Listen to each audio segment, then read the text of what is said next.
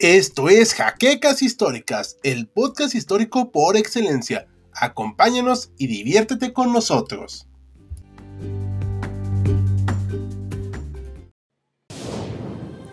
Bienvenidos a HC Historia Contemporánea, la página histórica por excelencia.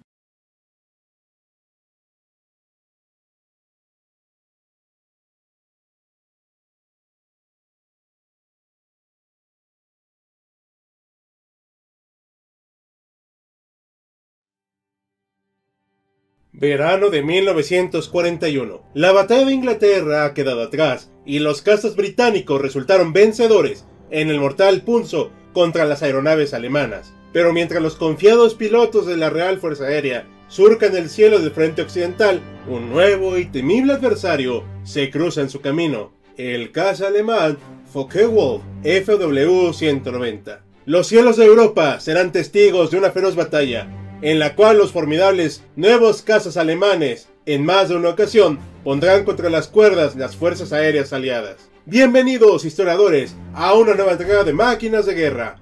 En esta ocasión, dejaremos las orugas de los tanques y despegaremos junto a una de las máquinas de guerra aéreas más formidables que se vio en la Segunda Guerra Mundial, el ya mencionado Focke-Wulf FW-190. Pero antes de comenzar, les recordamos que este video es posible gracias a nuestros amables mecenas de Patreon, cuyo aporte económico nos es de gran ayuda. Y tú, como ellos, puedes apoyarnos visitando el enlace que está en la descripción. Sin más dilación, entremos al relato del día de hoy. El inicio de la historia de nuestro avión del día de hoy se remonta al año de 1937, cuando el Ministerio de Aire inició la búsqueda de un sustituto para el caza Messerschmitt Bf-109.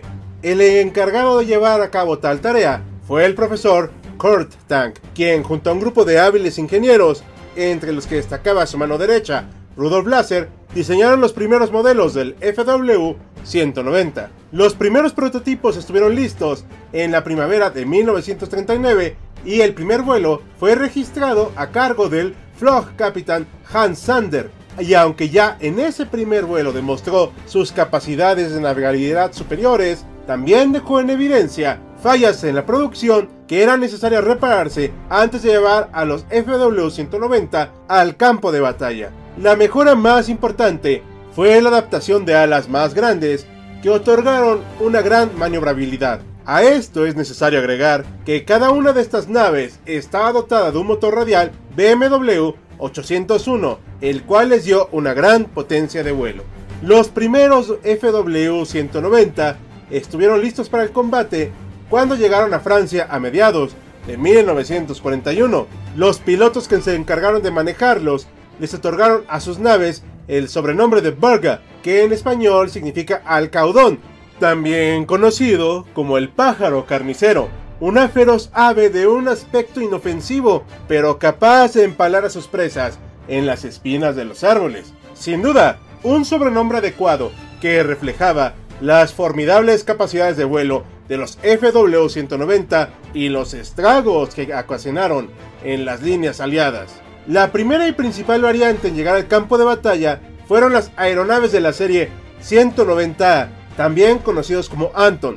Se llegaron a construir varias versiones de esta y dependiendo las circunstancias, se les dotó de un armamento variado, normalmente cañones de ala o ametralladoras. Los Anton sirvieron como base para otras dos variantes, pensados esencialmente como cazabombarderos, en los modelos F y G. Los 190F, también llamados Frederick, estaban concebidos como aviones especializados en ataque sobre tierra y modificados a partir de los Anton para poder llevar una o varias bombas, dependiendo de las circunstancias. Una situación parecida se dio con los 190G o Gustav, pensados como cazas de largo alcance, Debido a que estas dos variantes estaban construidas a partir de la serie principal, es difícil saber con exactitud cuántos FW-190 fueron construidos, pero se calcula que entre las tres series se hicieron alrededor de 20.000 aeroplanos durante toda la guerra. Aunque los ingenieros alemanes habían logrado reparar los principales fallos de esta nave, aún había un problema que no habían logrado arreglar. Al elevarse a grandes alturas, los FW-190 sufrían una considerable disminución de poder en sus motores, por lo que diseñaron y construyeron diversas variantes para compensar este defecto. Estamos hablando de los 190B, C y D. Solo esta última serie llegó a ser funcional, pero a pesar de que se pusieron sobre la mesa varios planes para llevar estos nuevos modelos a los campos de batalla, su número fue tan pequeño que no llegó a tener un papel significativo durante la guerra. Los FW-190 desempeñaron un papel fundamental en el frente occidental. Hasta su llegada, los Spitfire 5 habían logrado dominar los cielos británicos, pero la llegada de los alcaudones germanos inclinaron la balanza completamente a favor del eje. La situación no llegó a un nuevo punto de equilibrio sino hasta 1942 con la llegada de los Spitfire 9. Para este momento de la guerra, los aliados habían decidido llevar la lucha a Europa a través de ataques masivos de bombarderos y los FW-190 se convirtieron en una pieza fundamental de la estrategia de Adolf en combatir al Reich alemán en la fortaleza de Europa.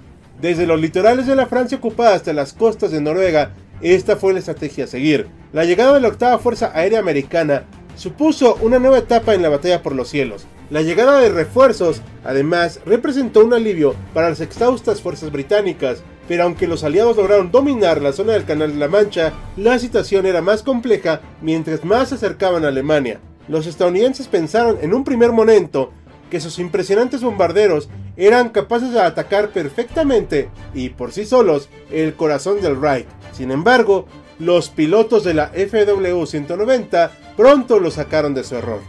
Aunque el principal escenario de guerra de la Luftwaffe se dio en el frente occidental, los alcaudones pelearon en todos los frentes, África, Mediterráneo y de manera muy importante contra las fuerzas soviéticas. Posiblemente en el lado oriental, el momento más importante de los FW-190 fue en la batalla de Kursk, donde dieron un gran papel en la Operación Ciudadela, pero lamentablemente fueron derrotados al final por las fuerzas soviéticas. En los meses transcurridos, entre 1943 y 44, se libró una lenta guerra de desgaste entre las fuerzas aéreas aliadas y las aeronaves alemanes por el control del cielo del oeste de Europa. A pesar de poseer una considerable superioridad aérea, los bombarderos, al carecer de escolta, caían fácilmente ante los pilotos alemanes, los cuales progresivamente iban refinando sus tácticas de ataque. Si los aliados querían que la operación Overlord tuviera éxito, era imprescindible que derrotaran a la Fuerza Aérea Alemana y conquistaran los cielos europeos. En pocas palabras, los alcaudones se interponían entre las tropas aliadas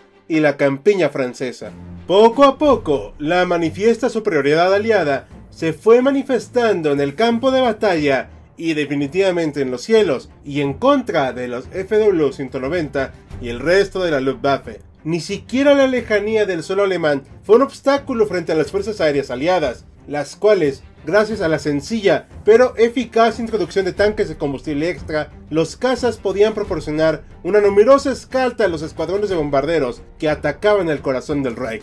La proporción de números estaba abrumadoramente en contra de los alemanes. Para cuando los aliados se desembarcaron en Normandía en junio de 1944, la batalla estaba claramente en contra de los FW-190. La superioridad aérea había sido contundentemente reclamada por los aliados, mientras los alcaudones seguían batiéndose en un combate visiblemente desigual por defender el suelo del gran imperio alemán. Una de las últimas acciones de guerra en las que participaron estas aeronaves fue la Operación Bodenplatte, que reseñamos en el otro canal, y que a riesgo de soltar un leve spoiler, no resultó de la mejor manera por los alemanes, llevándose los FW-190 una seria paliza. El canto de los alcaudones llegaba de este modo a su fin. Los Focke-Wulf FW-190 fueron una máquina formidable de combate en la Segunda Guerra Mundial, con una capacidad de vuelo y maniobrabilidad envidiables, pero ni siquiera estas aeronaves fueron suficientes para reclamar los cielos para el Reich de los mil años. La clara superioridad material y logística de los aliados supuso un rival demasiado grande para una Alemania que era incapaz de mantener un nivel de producción bélica suficiente. ¿Y ustedes qué opinan, historiadores? ¿Los FW-190 hubieran podido inclinar la balanza o simplemente la superioridad aliada era de verdad incontestable? No olviden dejar sus comentarios. Y esto es todo por esta nueva entrega de Máquinas de Guerra. Esperamos les haya gustado. Por último, queremos agradecer a nuestros mecenas de Patreon, como José Antonio Martínez Chaparro, Félix Calero y Jan Jaimes, así como el resto de colaboradores cuyos nombres siempre aparecen en los créditos. Recuerda que otro modo de apoyarnos es realizando las acciones que ustedes ya conocen, además de inscribirse a nuestro canal HC Historiando Contigo. Sin nada más que añadir, yo soy Hal, despidiéndose. Ya nos veremos a bordo del próximo vehículo.